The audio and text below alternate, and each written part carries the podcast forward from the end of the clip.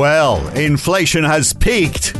Well, it's come down a bit anyway in the United States, a bit more than expected. Let's not get too carried away about it. But the assumption, looking at the markets, is that it won't go back up again. So a lot of excitement, but Fed speakers keen to point out, of course, that there's still a way to go.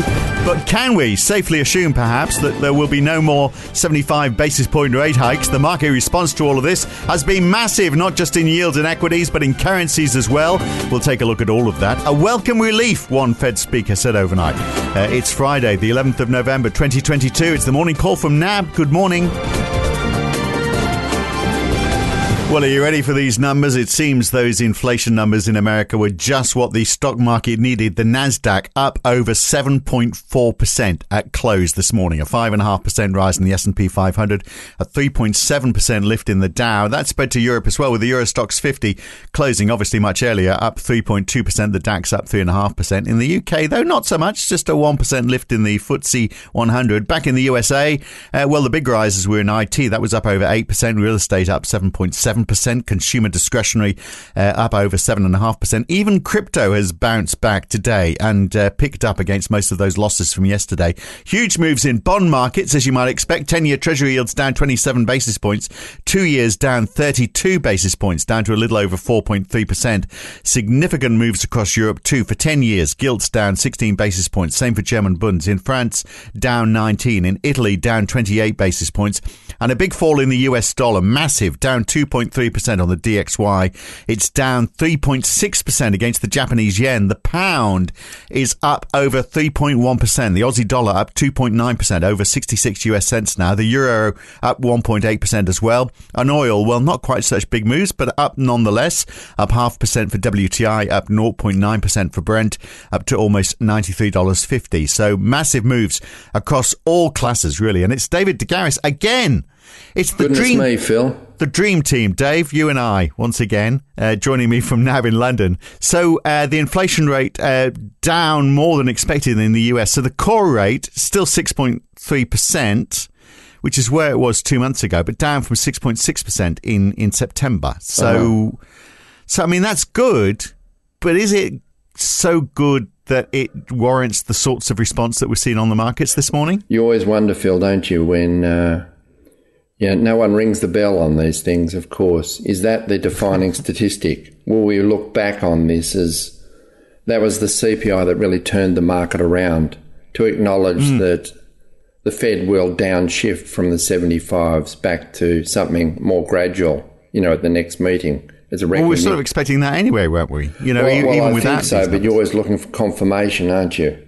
So, mm. um, I mean, if you wanted to be hawkish about this number and say, well, it's not a real sign, you'd say, well, we did have 0.3 on the core, as you said, three months ago, and we're back yeah. to 0.3. So, which is the real number, the 0.6 That's or right. the 0.3? So, yeah, and you know, it went from 6.5 down to 5.9 in June. Then it rose again with mm. even more vigor. So, I mean, you can look at two numbers. You can't really call it a trend line, though, can you? No, you can't call it a trend line. But um, if the economy had been rip roaring, uh, and we, this was the this this was the result, you'd say, well, it just doesn't fit with the reality out there in the real world, does it? You know, and what mm. we're seeing with global disinflation. You know, we spoke a lot about that yesterday with the Chinese PPI and so forth. Uh, the fact that the China, the US economy has slowed this year. Okay, it probably wasn't as weak as you know the uh, flat to negative in the first half of the year, but nevertheless has slow. We know the housing market's in a world of pain in the US. Um, so, mm. and the fact that rates are a lot higher now. So, I, I think there is a view that it does it's believable. Fit, it does fit that narrative, right? So, and jobless claims actually just adding to all of that. You know, just another example as well. They rose a little more mm. than expected as well.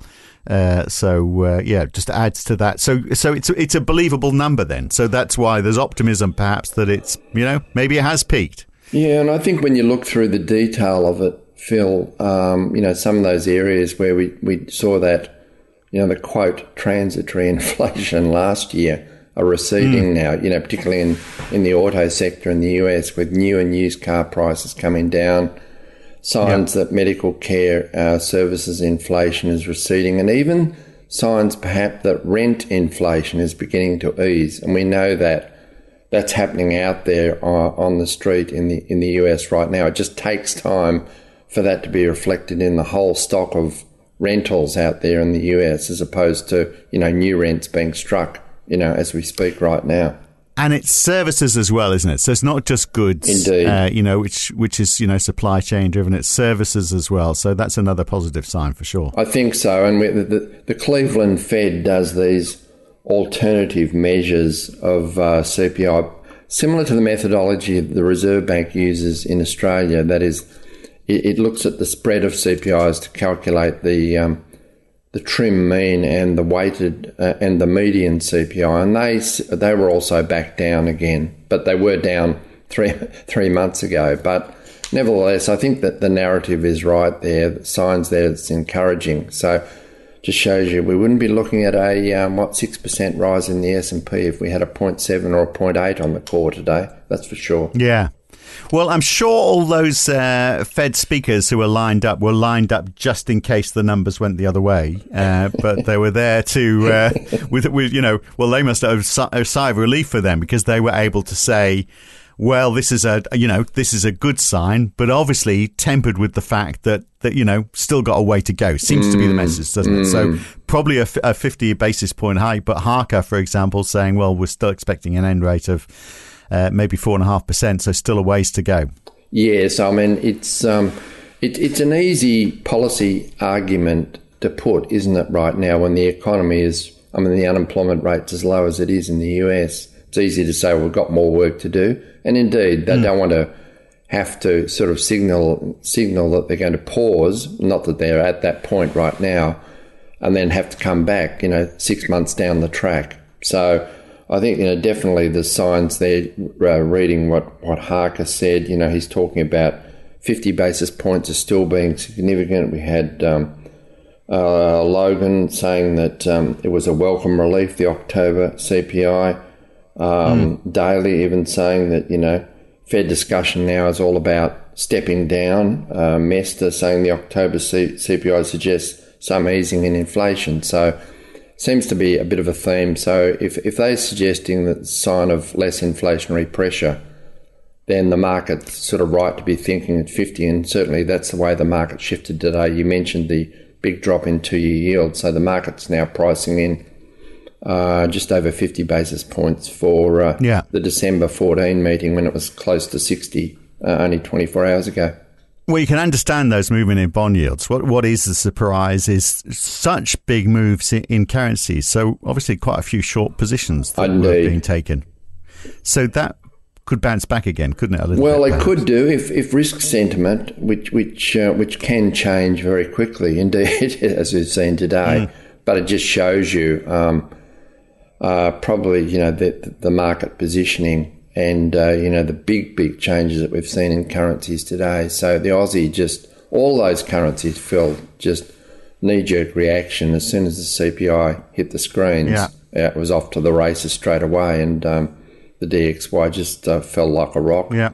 Aussie put on what one and a half to two cents, and it's similar for the other currency pairs as well. So uh, while they might be turning it down just a tad, uh, Europe might be turning it up. So Pierre Wunsch from the uh, Belgian central bank said uh, if the economic slowdown is shallow and inflation continues to rise, then the ECB will have to go further than the market consensus of 3%, uh, which uh, you know, I mean, all that seems a bit obvious, but he's but he's actually saying he thinks that's actually what's going to happen. You know, that fiscal support from uh, from governments mm. is going to ensure that mm. the recession isn't very deep, uh, so therefore, yes, perhaps the ECB is going to have to turn it up more as a result. And I mean, there's been a fair bit more mm. hawkish talk from the ECB lately, hasn't there? There has. It's an interesting point you raised there, Phil, about um, fiscal policy in, in the Eurozone. Mm. You know, we've seen Germany wheel out more stimulus and other countries have as well. It's not something that the ECB is di- directly referred to, but they have been of one voice in suggesting that the downturn is likely to be shallow. At least that's what their view is. So maybe there's a sense that that sort of view is embodied in that, but certainly sounding very hawkish. Uh, you mentioned Wunsch, and we've had um, Schnabel, uh, who's uh, who is saying that um, the ECB needs to raise rates, you know, into restrictive territory. There's no time for the ECB to pause. So uh, they seem to be of one mind. I think there are different views within the ECB as to how much further they have to raise rates, but um, they're not in. They're, they're, not even in neutral. Not, not, neutral yet. They probably will be there uh, come the December meeting, but more rises he, uh, into next year. I think is. Uh, is realistic at this point, Phil. Yeah, well, we get the final inflation numbers for October for Germany today. Uh, now, you know, final number. So, what the provisional number was 10.4%, but maybe we should be watching it because these numbers have been revised up a bit lately, haven't they? So, that number's out today. Uh, also, the uh, you know talking about softening economies, and uh, does that mean central banks need to do less? So we get the UK GDP for the, the three month average to September which is expected yes. to fall. We also get their balance of trade and construction out, uh, output. So I suspect a uh, trifecta of gloomy news for the UK, quite possibly. So what well, I, what does that mean for the Bank I, of England? I think, yeah, well, I think that's what the market expects, and I think indeed that's probably what the Bank of England expects. Mm. But they also expect that And they're seeing that they're still concerned about inflationary expectations. In fact the labour market is so tight and still producing some residual pressure there. Uh, but nevertheless, the market does expect these GDP numbers to be soft. So, what forecasting a, a half a percent fall in the September quarter uh, and a slightly larger fall month on month. I think down 0.4 after the minus 0.3 in. Uh, in August, but I think for markets, Phil, the big event, of course, is next Thursday with the autumn statement. Yeah, so yeah.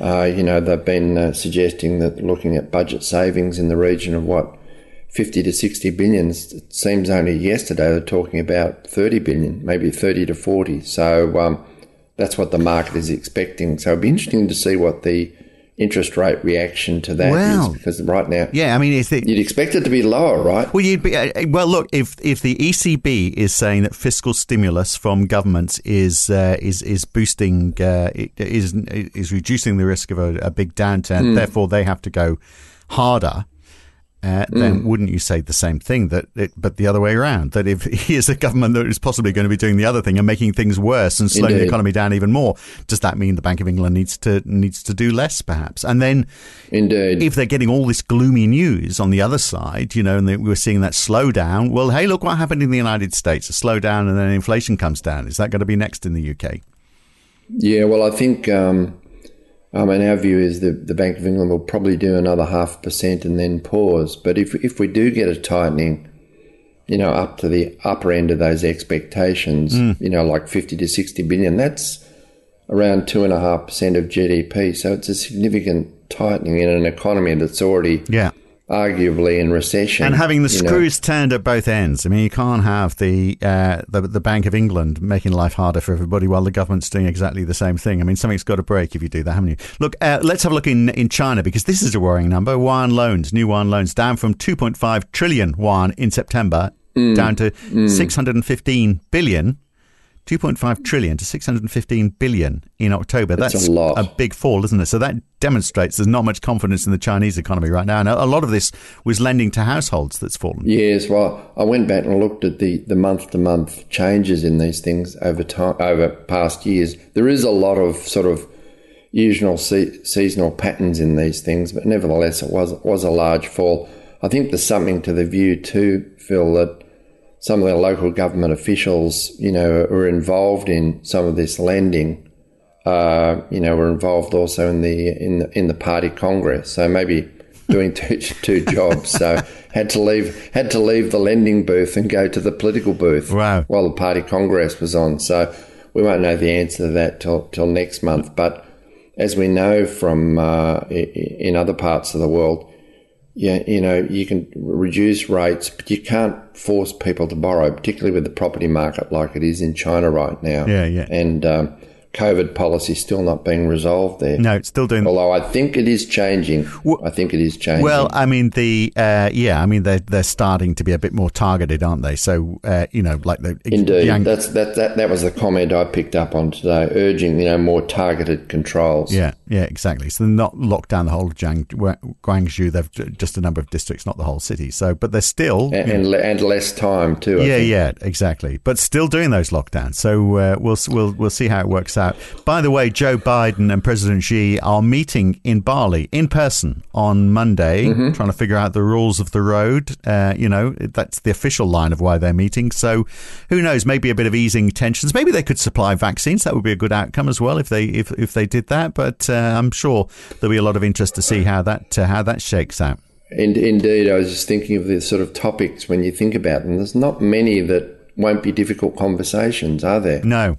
Yeah, no, no, not at all. But you know, at least they're talking. I guess that's the uh, uh, talking is always a good thing. Yeah, you know, chips, Ukraine war, Taiwan, yeah. Trade issues. Anyway. Yeah, you take our vaccines. Stop, climate change. Exactly. Stop polluting. Stop uh, stop buying stuff from Russia. Take our vaccine. Start selling stuff again. Uh, happy days. Mm, mm. Uh, have, have, a good day. That's it. Now let's go and have lunch. So, uh, what else is coming up? Uh, well, we get uh, early Saturday morning Australia time. We get the uh, the Michigan Consumer Sentiment reading, including the inflation expectations. Uh, but you know, we've had the real number, haven't we? Anyway, with inflation, so perhaps that's less concerning. and just quickly before we go, what do you reckon about Donald Trump? Then we, we're going to find out next week mm. if he's going to stand or not. It seems like the people he endorsed did worse than those Republicans he didn't endorse. So I think it's looking more and more like uh, DeSantis is going to be the next Republican presidential hopeful. But I mean, never under, mm. underestimate the ego of Donald Trump. But that's going to be an interesting story. I don't know whether it's got any market reaction, but it's going to be an interesting story to watch next week nonetheless. Indeed. I just don't know whether he's going to play his hand. I mean, he's good at. Um you know, just putting it off a little while longer while he repositions himself. But you're right; he's got a real um, it's got a real competitor there in DeSantis, yeah, for sure. Yeah, well, he said he's got an important announcement next week. He's going to have to dream up some. If he, if he was intending to yeah, do it, he's going to retract. He's going to have to. It, it will be important because he's making it. That's right, because he is the greatest. All right, we'll catch you again next week. Good to talk sometime soon anyway. I'm not sure if you're on next week, but we'll catch you soon anyway. Thanks, Dave. Good on you, Phil. Cheers. If he does get back in, that is years more material for this podcast, that's for sure. That's it for today. Thanks for joining us this week. Back again on Monday morning. I'm Phil Dobbie for now. Have a great weekend when you get around to it. Thanks for listening.